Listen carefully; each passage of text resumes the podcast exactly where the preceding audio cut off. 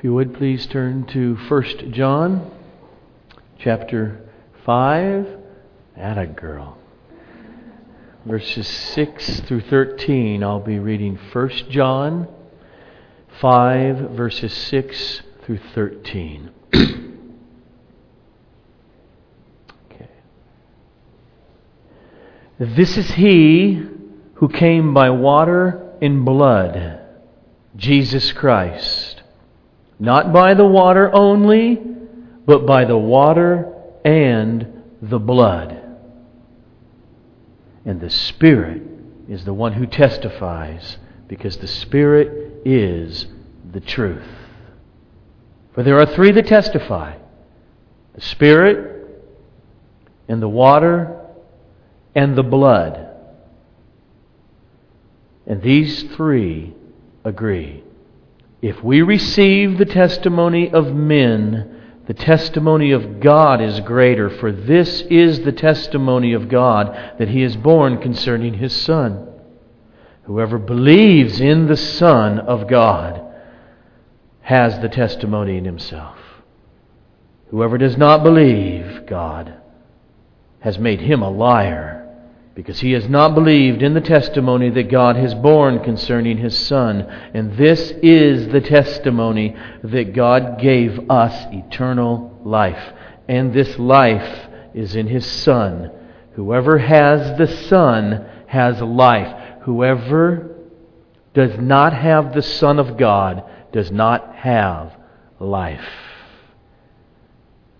Blessed is the reading of God's holy, inspired, eternally true Word.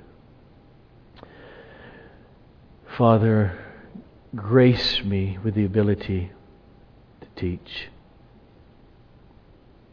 to deal with what you gave your servant John to write, and what we just read, and that we hear it and reread it and reread it and illustrate it and say it's this and not that. Help me do this and help me do it accurately for our soul's sake and for the glory of Jesus' sake, I pray.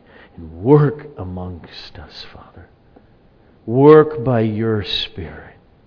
Work with that internal testimony on hearts and souls. And if any in here have not yet come to your Son, drag them so that they will joyfully say yes to the glory of your name. Amen. These are some of the most important words ever written on planet Earth.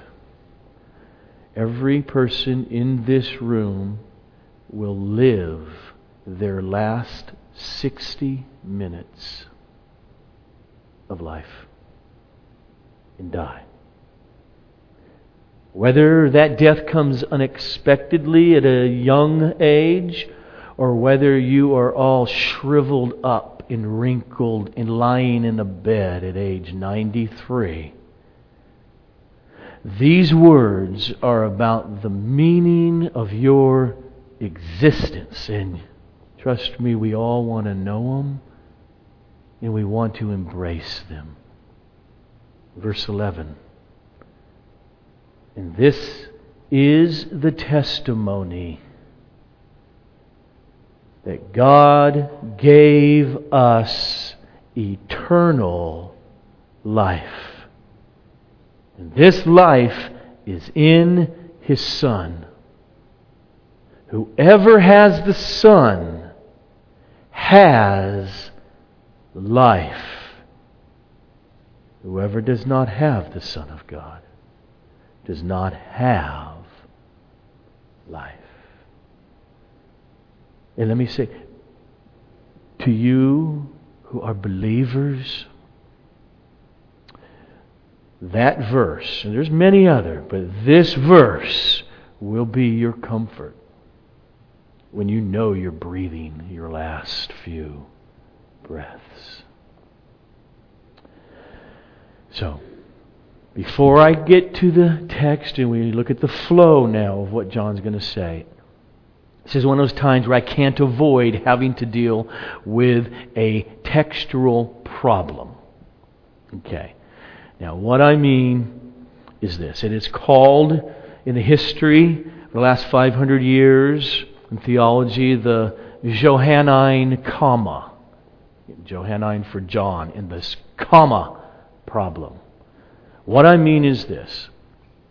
For 400 years now, readers in English and other languages, but let's just stick here.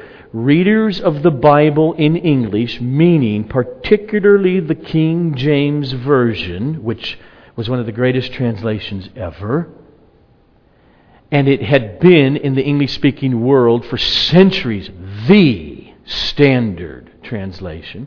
So, for 400 years, readers of 1 John in the King James Version, and then also over the last three or four decades, the New King James Version, updated into more American you know, idiom and language, they have been reading a bunch of extra words that you don't have in your text unless you have a King James Version or a New King James Version. Look down at verses 7 and 8. See it? Just two lines. But let me read from the King James Version. For there are three that bear witness in heaven the Father, the Word, and the Holy Spirit. And these three are one. And there are three that bear witness in earth. Okay, all those words are not in your version if you have an ESV, an NIV, a New American Standard Bible. Okay. All you have is, for there are three that testify the Spirit, the water, and the blood, and these three agree. Nothing about this Trinitarian formula the Father, the Word, who is the Son, and the Holy Spirit. So, what in the world is, is going on? And see, there is a discipline, uh, and a really important discipline, an academic discipline called textual criticism, which there are those, some scholars devote their lives to looking at the over 5,000 New Testament Greek manuscripts, handwritten that all the way up until the 1500s or so and look at them and say, we want to get to what is the original, because we have none of the original autographs or writings like of Paul or John. Oh, there it is. We would be worshiping that. And paper grows old, papyrus grows old, vellum, they deteriorate, they get lost, and so they copy and copy and copy. And textual criticism, therefore, is comparing these things, saying, well, did they make a copy error here? Oh, we can see that. And there's, I don't, I, I don't want to spend all morning. You can ask me later about it. Let me just give you one illustration. If I were to take 10 of you and say, Go home and at 5 o'clock bring to me your handwritten copy of 1 John in the ESV version, and you all did it and you came with me, I promise you, every one of you would have made an error. Some of over here, Alex would have skipped an entire line. Yeah, you would have. Because both of those lines might have started with the word and in English, and you went boom, and you went to copy, and then you picked up on the other and, and you didn't know you did it. Some of you may miss a phrase, but so a different error than him. And out of those ten, all these errors would be a little bit different. They're copying errors. Now, what happens is, we take Alex's, and this guy goes, has ten other people copy that. And guess what? Gonna, you're going to see that genetic thing happening in his family. And then the other error over here will be copied 10 times. And then 100 years later, those 10 will be copied another 10 times. And you'll see that same error. But how do we know what was really originally written? Well, because we can look at the families and you, you put them together in families. We see, oh, these are coming from knucklehead over here. There's the grandfather, and, and that's that error. How come? Because we look at these ten other families, they're all agreeing that line belongs there. And so there's, there's, a, there's a basic common sense scientific way to go about this. That's textual criticism and a lot more. We're done with that. What's happening here? Well, in 1522, this is all during the beginning of the Reformation, Erasmus, who was a great scholar in, in mind of the late Renaissance and through that era. He never, he always remained Roman Catholic.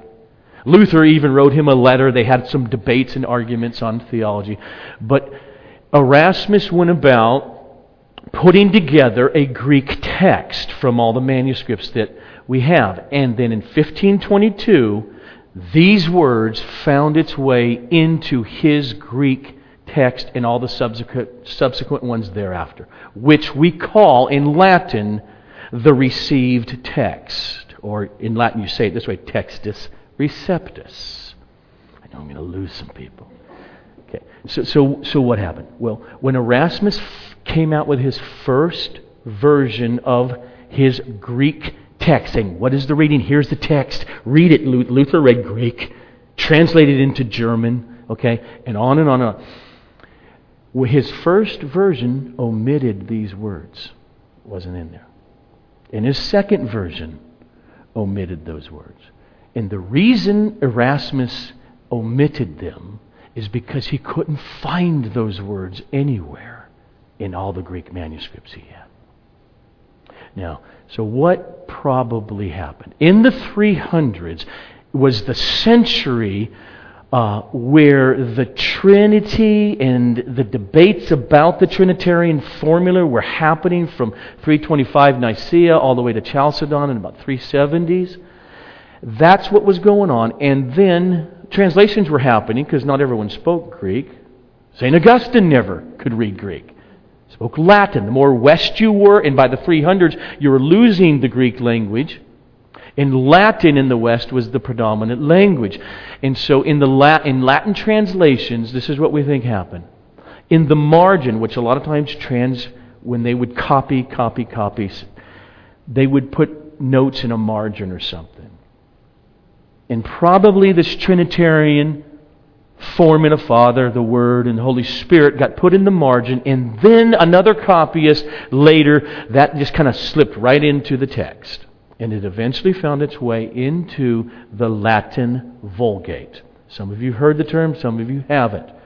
The Latin Vulgate was the Latin translation of the Bible that was the authoritative Bible for the Western Church. That means the Roman Church. No, that means the Roman Catholic Church for the next thousand years. Okay? And there it is. And here's Erasmus, 15, 16 to 1522, putting together his Greek text, and he omits it. Everything hit the fan. He was hammered, but he is a very honest, top notch scholar. He said, Look, it's, I can't find it in any of the Greek texts. I mean, if I found it there, I'd put it in there. Well, guess what? It wasn't too long before they brought him some text that had it in it. It was really manufactured. And in 1522, under pressure, Erasmus put it in to his Greek. They translated it from the Latin into Greek and said, here it is. Okay. All right, I'm done. My point is this those words that I read to you from the King James, the New King James Version, that are in the Textus Receptus are not original. John didn't write them. Okay? Was that okay? It wasn't too painful, right? All right. All right, let's go to what he did write. In this passage here now, John has been flowing, he's been answering the question about who is Jesus Christ and what does it take to be saved by Him? And so, what he's unfolding now in this passage is how is it that anyone can come to faith in Jesus the Christ, the Son of God? Those are the terms he uses in the paragraph previously. And John's answer here is this it depends on a testimony and the validity of the testifier. Look at verse 6. He writes, This is he, he's been talking about Jesus is the Christ and the Son of God, verse 1 and verse 5. And now, this is he who came by water and blood, Jesus Christ. Not by water only, but by water and the blood. What in the world is he doing? In church history, there are three interpretations of water and blood. First was this Oh, he's referring to the two sacraments. Martin Luther held it, John Calvin held it. Remember, they rejected the five other sacraments in the Protestant Reformation that the Roman Church had. So, this refers to baptism and it refers to the Eucharist, the, the Lord's Supper, communion. It just doesn't work. I mean, if he meant the Eucharist, why would he just say the blood and not the body? And the other thing is just the language that John uses, the verb. He says, He, Jesus, came. It's an aorist tense, not a present tense. Not Jesus is coming to us through baptism and the Eucharist, but He came, an historical present.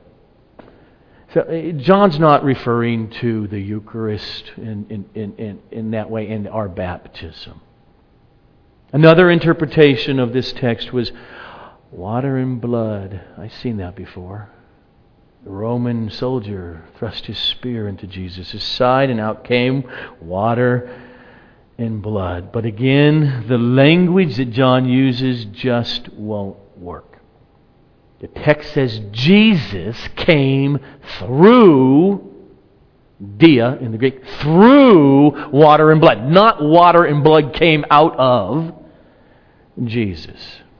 So, the third view, which I hold, I think it's just plain and it's clear, is what John means. And that is the water refers to Jesus' baptism. The blood refers to his bloody substitutionary death on the cross. In other words, he's referring to Jesus' historical manifestation as a human being, and he did come through the baptism, being baptized by John, where the Father testified, This is my beloved Son. And that very same Christ also went through death his blood. That's what John's getting at. Jesus' baptism and his blood. Why? Well, if you remember the context for why John is writing this letter, he is dealing with a heresy, a, a major false teaching concerning the person and the work of Jesus. These false teachers distinguished between the human Jesus, the man, and the Christ Spirit from heaven. That's heresy. And this is what John's dealing with. See, they were teaching that Jesus was a mere man born of Mary and Joseph. And then at his baptism, you see the dove, the Father speaks, the Christ Spirit comes upon Jesus for his ministry. And he ministers in the power as the Christ. And then the Christ Spirit departs from him before the humiliation of the cross. The Christ Spirit, the divine, would have nothing to do with physical, becoming physical. It's, it's evil in and of itself. This Greek idea was floating in, much less a, a humiliating death of a public legal execution. There's no way the divine Christ would go through that. So, who died on the cross? Jesus, not the Christ, but Jesus, the mere man. That's what they're teaching. And John is refuting this teaching. He knows that the divine eternal one, the Christ, didn't merely come upon a human, but that Christ became human in Mary. He was the Christ at his birth, he was the Christ at his baptism, and he was identical to the Christ in his bloody death. That's John's point. And therefore, here he describes him as, quote, he who came through water baptism. The heretics had no problem with that. Yeah, that the Christ came on him. And blood. They had a huge problem with that. Verse 6 again. This is he who came by water and blood, Jesus Christ. Not by water baptism only, but by the water and the blood. He's saying, He who came from heaven is one and the same as that truly human being, soul and body. At his baptism and at his bloody death. That's why John emphasizes the death. Just hear it again how he put it. He says it, it came by water and blood, and then he, why does he do this? Not by water only that they're teaching but by the water, the baptism, and the blood. John is clear. That's the gospel. He's talking about this is not a Christ spirit come upon otherwise a mere man. This is the incarnation. This is God becoming truly man, truly human and he makes a bloody atonement for sin. And then John progresses. Read on. And the Spirit is the one who testifies, because the Spirit is the truth. So in verse 6, his grammatical construction is clear. Jesus, historically, he came, and he came through water baptism, and he was on that cross, that Christ, the God man, historically, aorist tense, he did that. And then he switches to the present tense. And the Holy Spirit is the one presently when he writes 80 90. And by implication, this morning.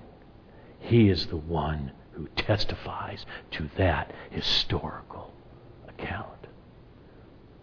The Holy Spirit was testifying and is testifying to what happened in history and was proclaimed by eyewitnesses. Isn't that how Jesus said it? John 15. But, guys, when the Helper comes, whom I will send to you from the Father, and he defines what he means the Spirit of truth, John's very words here, the Spirit of truth, who proceeds from the Father, he will testify about me. Same word. Bear witness or testify about me. And John says this in our passage. He'll do this because the Spirit is the truth. So, Christians take the historical message of the fulfillment of Old Testament prophecy that happened when an angel appeared to a woman, gave birth to a human being who is God, etc. And you go through the gospel. You get to the cross and you get to the resurrection. Paul says this is what we do. We, in, in 1 Corinthians 1, right? We preach Christ crucified. That's, there's John right there. Through the blood. We preach Christ crucified. And people either laugh at it and say you're out of your mind, or they're too religious and they can't take that. It's too offensive to them and they never believe. But of course, Paul went on to say, But to those who are called, Christ, that is in the hearing of the historical message, Christ to them becomes the power of God and the wisdom of God. Why? Because of the call. Or, say it the way John says it, because of the indwelling, testifying, the whispering of God, the Holy Spirit, saying, It's true. And they come. He testifies to the gospel.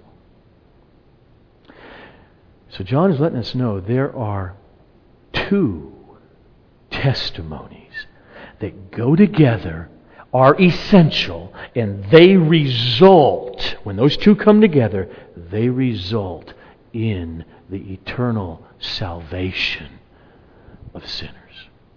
There is the objective testimony, and there is the subjective testimony. The objective is the historical water baptism in blood that Jesus shed in history. It is, this is what happened. Period. Doesn't matter whether you believe it, agree with it, or not. There's the objective historical account that God is testifying about through what He did in His Son Jesus and through the apostles whom he has chosen to be eyewitnesses. It's part of God's testimony. It's objective. It's historical. That's how John started off the letter, remember? That which we was from the beginning, which we have seen, which we have heard, seen with our eyes, looked upon, and have touched with our hands concerning the word of life. And the life was made manifest, and we have seen it and proclaimed to you the eternal life. They're saying we are testifying to an historical reality, an event. We're eye, hand, touch witnesses. The way he just resays it in our text is this is the Jesus who came by water baptism, and his blood one and the same as the Christ. And then there's the subjective testimony. And that is the personal experience of every sinner in who hears that objective testimony. It is their personal experience of coming to saving faith in it. And it's because of the Holy Spirit who convinced them, testified to it. In verses 7 and 8, John makes it clear those three Jesus at his water baptism. This is my beloved Son, who with whom I'm well pleased, along with his bloody death, and along with then the work of the Spirit throughout the ages testifying to it. He says it right here. Verse 7 For there are three that testify the Spirit and the water and the blood. And these three agree. They're one. Literally, they're one. They agree. This is evangelism. This is how people are converted to Christ. Let's read it all together. This is he who came by water baptism and his blood that is Jesus Christ, not by the water only, but by the water and the blood. And the Spirit is the one who testifies, because the Spirit is the truth. For there are three that testify the Spirit, the water, and the blood. And these three agree. Jesus came to earth as a human being in order to fulfill a specific mission. And John sums it up right here with these two prominent events his water baptism, and a voice spoke from heaven This is my beloved Son. And his bloody death, which he's already said twice in this short letter, where he made propitiation, where the wrath of God against sinners was poured out upon his own eternal Son, so that that wrath will no longer be against those sinners. Jesus' coming was not like the false teachers were teaching, where the Christ Spirit came upon a mere human being, Jesus, at his baptism, but departed before his bloody death on the cross. John is saying this is the eternal God, as he said in chapter 1. The life came to us. This is the eternal God who became truly human. That the Christ is one and the same as Jesus, the man. That's his message. And that's why he says in verse 1 of chapter 5 that we saw last week, that's why he is saying what he says. Everyone who believes that Jesus is, okay, you know what that copula means, right? Equal to. Jesus is the Christ. That person has been born of God. There's the objective testimony, and then he tells us that the function of the Holy Spirit is a little different than that. He bears witness internally to the testimony that we sinners hear. That's what he does. And now, that's what he says in verse 6 to 8. Now, John then moves on to verse 9 based upon what he said, right there now, so far in verses 6 to 8, he then says, If we receive the testimony of men, the testimony of God is greater. For this is the testimony of God, that he is borne concerning his Son. Now, that if there, if we receive the testimony of men, well, all John is saying there, and it's, it's what you call first class condition, he's not saying, well, if we do or not. He's saying, we do. We human beings do this all the time. We receive the testimony of men. Right? That he's just saying, since we do that, we know that. We test their trustworthiness, but we rely on testimony from human beings. If that being true, how much more are we to receive God's testimony. It is far greater and it is more sure. Then he draws a conclusion from what he just said about the testimony of the Holy Spirit here now in verse 10. Whoever believes in the Son of God has the testimony in himself or herself. That's why you believe. See, the purpose of the testimony is to bring people to faith in Jesus. And notice the way John puts it.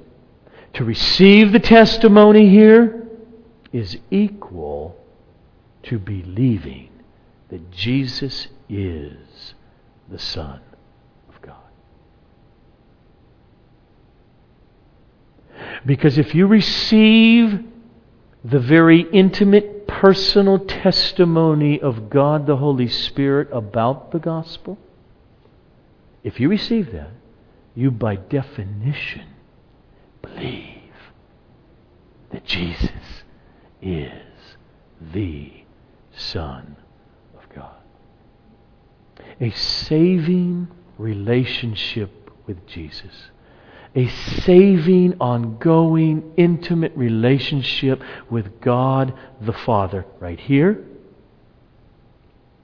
And adhering to the objective testimony about Jesus, the gospel, which has now been handed down to us in Holy Scripture. Paying attention to the words on the pages here and having a real relationship with Jesus are inseparable according to John. They're so identical that John, in the way he wrote it in the original, he says, You believe not just that Jesus is the Son of God, you believe into Jesus. And then he says, You believe into the testimony about him. Which means that the object of our personal saving faith, the object of our trust, is not just Jesus, it is the Scriptures, which testify about him.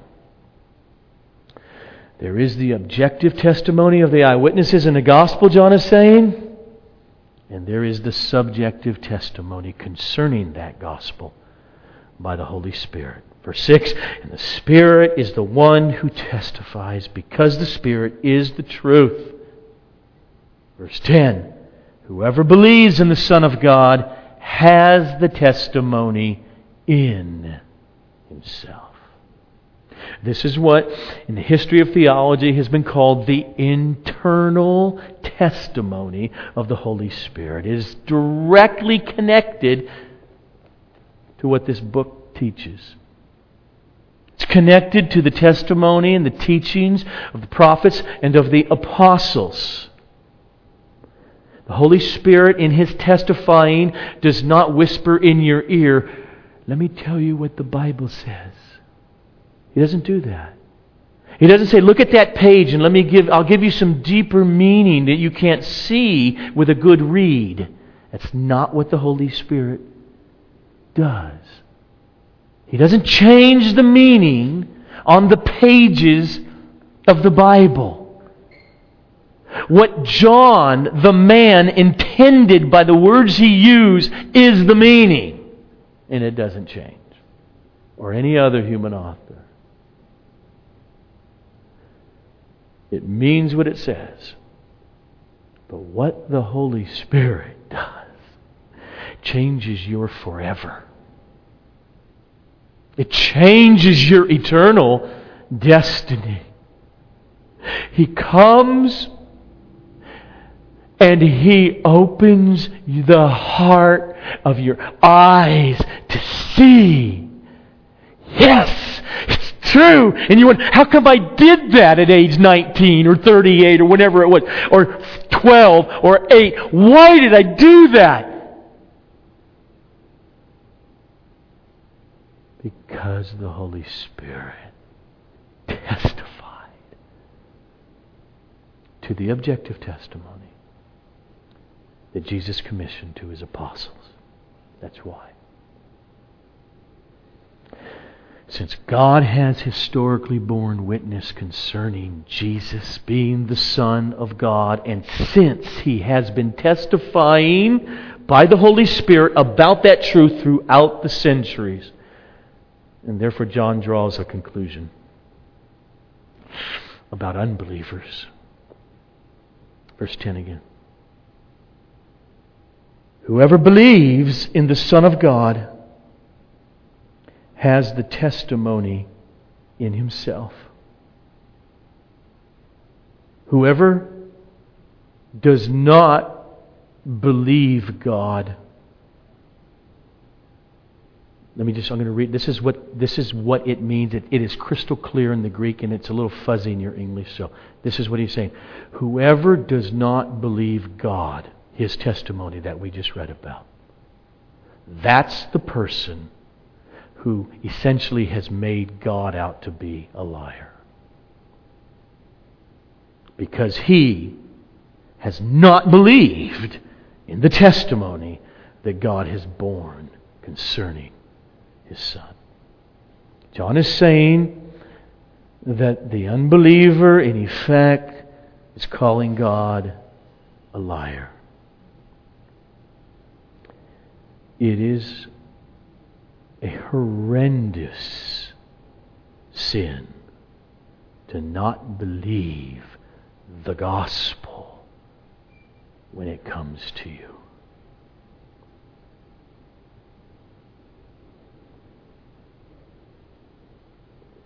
Now, about this testimony, the three agree. Why does any of this matter? I mean, what does it all add up to in the long run?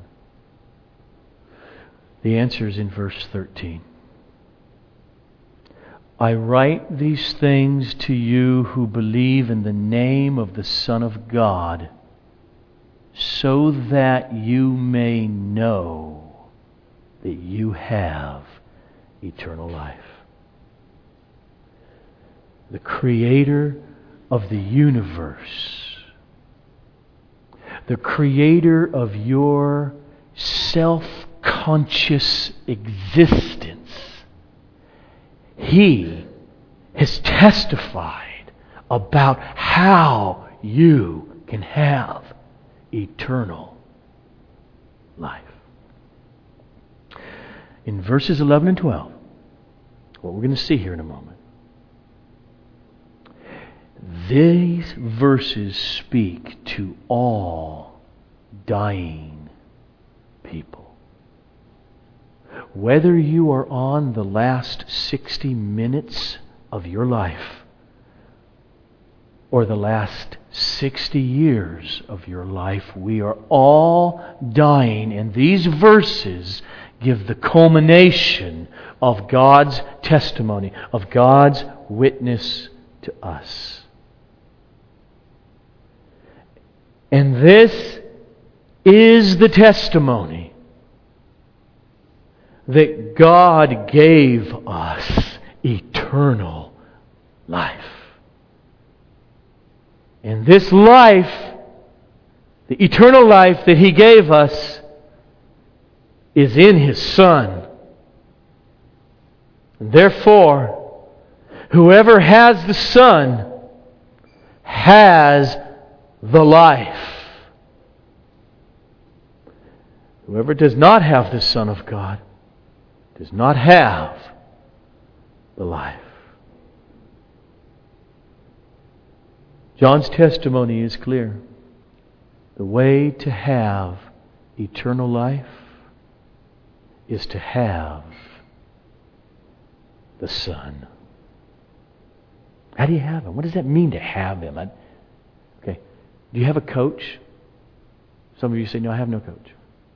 Some of you might have a baseball coach or a pitching coach or a hitting coach. Or if you're a gymnast, you might have a gymnastics coach. If you have a coach, you have someone who can benefit you. You have, they, they have something you need and you're deriving if you have that coach.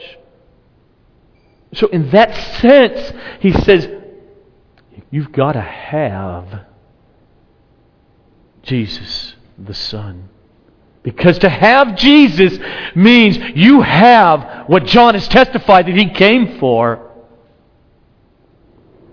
He is the fulfillment of the Old Testament prophecies of the Messiah who was to come. And God has testified, This is my Son with whom I'm well pleased. And He's the one who came by blood on a cross and made propitiation. You want to have the Son because that's what he offers. A pitching coach will offer you better mechanics.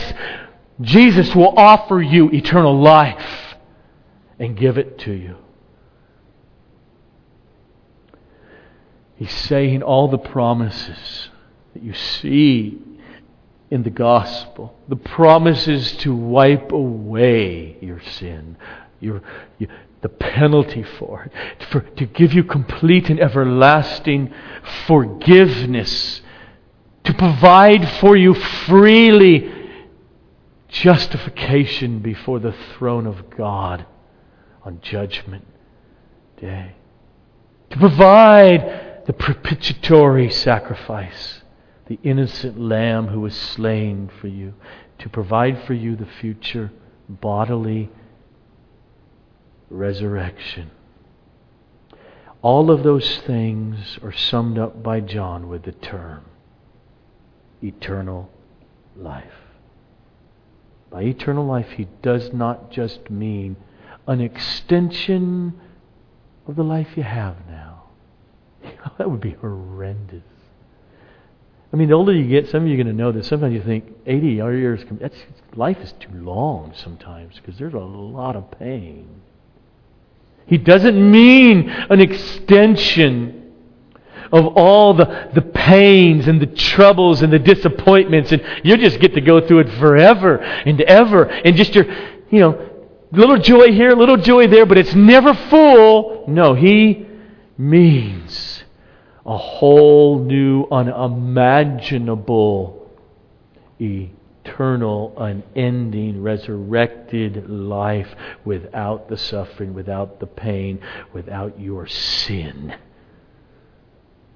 He means like what Jesus said in John 10 10. Yeah, the thief comes to steal, but I've come to give you life and to give it abundantly.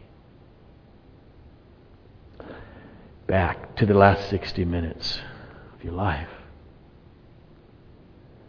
You want to know, you want to have internalized this passage. You want to know, as he says, I write these things to you who believe in the name of the Son of God, that you may know you have eternal life. You want to know eternal life sums up the entire gospel here. You, you want to know Romans 8 1.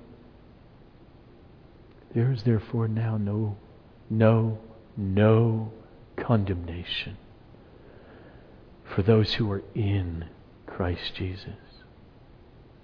You want to know Romans 8 16 to 18?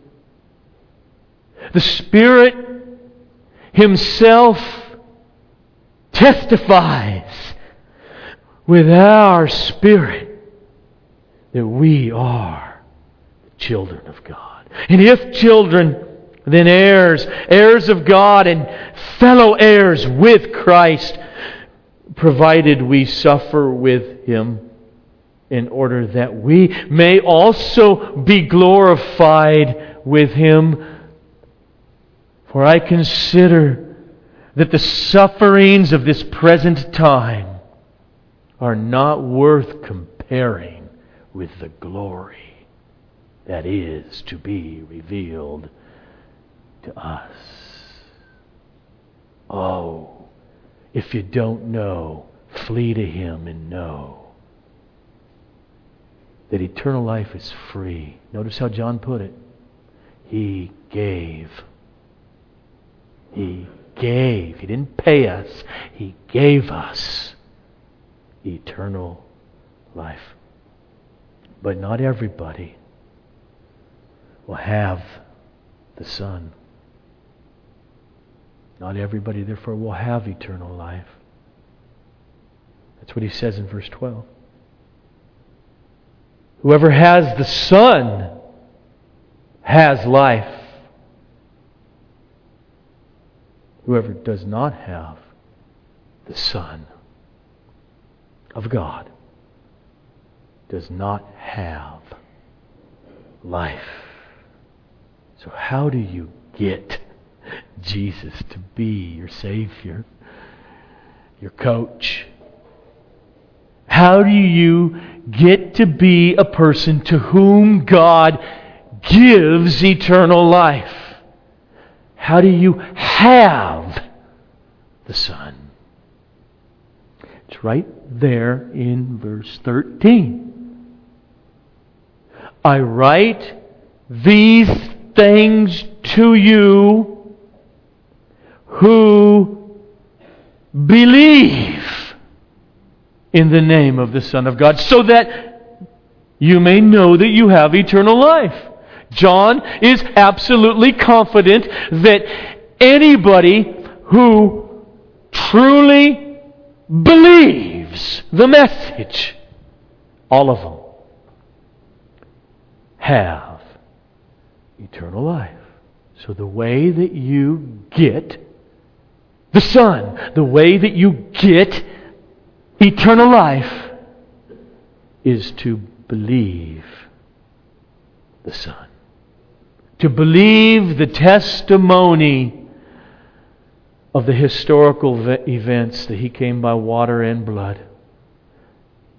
That man was baptized by John, and God spoke, This is my beloved Son. And that same human being who is identical to the Christ, the eternal one, he is the one who was tortured on a cross until dead because God's wrath was poured out upon him who knew no sin on behalf of others, whom that one will be saving. And he confirmed it by raising him from the dead. The church on earth is called to carry this objective testimony, to be true to what happened in history and what the apostles gave us. We don't need to recreate it, we need to keep saying it and keep telling people generation to generation to generation of he came by water and he came by his blood and he made propitiation and the meaning of it is this if you will believe there's a free gift of eternal life that's the mission of the church but we can't play the other part of this text we can't play the Holy Spirit for people. We can't create within them the internal testimony. That is God's work alone. That's why we pray. And I hope your weekly prayer and fasting day for souls in the South Bay, for God to do this work. I hope it's been going well with you. That God would add to our number here at Sovereign Grace because of the internal, life giving testimony of the Holy Spirit. Pray to the Lord of the harvest. He says, Ask of me, and I will give. But as I close, the most important question in the world to every single one of us here this morning is Do you have the Son? We're all sinners. We have all been born as sinners. We have all been born as children of God's just and holy wrath. The offer is free.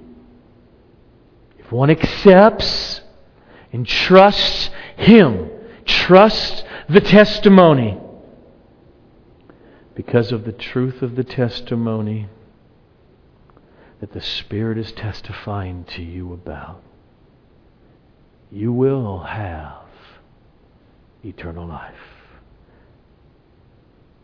And if we have, we are to know we possess eternal life now, and all the future promises are made sure, and they're connected to everything that you're experiencing in this world. You can know the promise that God, your Father, is causing all things to work together for your eternal good.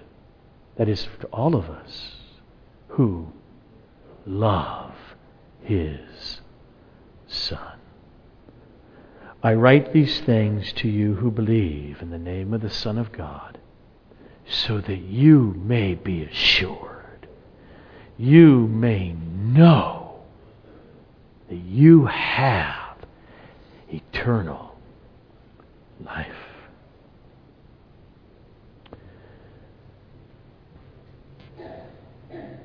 Father, I pray for those who are struggling with their assurance of salvation, and yet they are saved, that you would cause their assurance to grow, that they would let this passage dwell in them, that they would chew upon it with their mind and their heart day by day.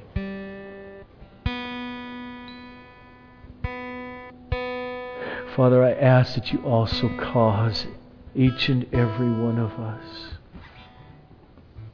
to awake anew each day with the wonder of a child as we see our Bibles. Say, that's God's testimony. God put that together for me. Cause us to flee, to read it, to think about it, to be moved by it, to be overjoyed by it, to be convicted this to the glory of your holy name and to the joy of what it is to walk with you.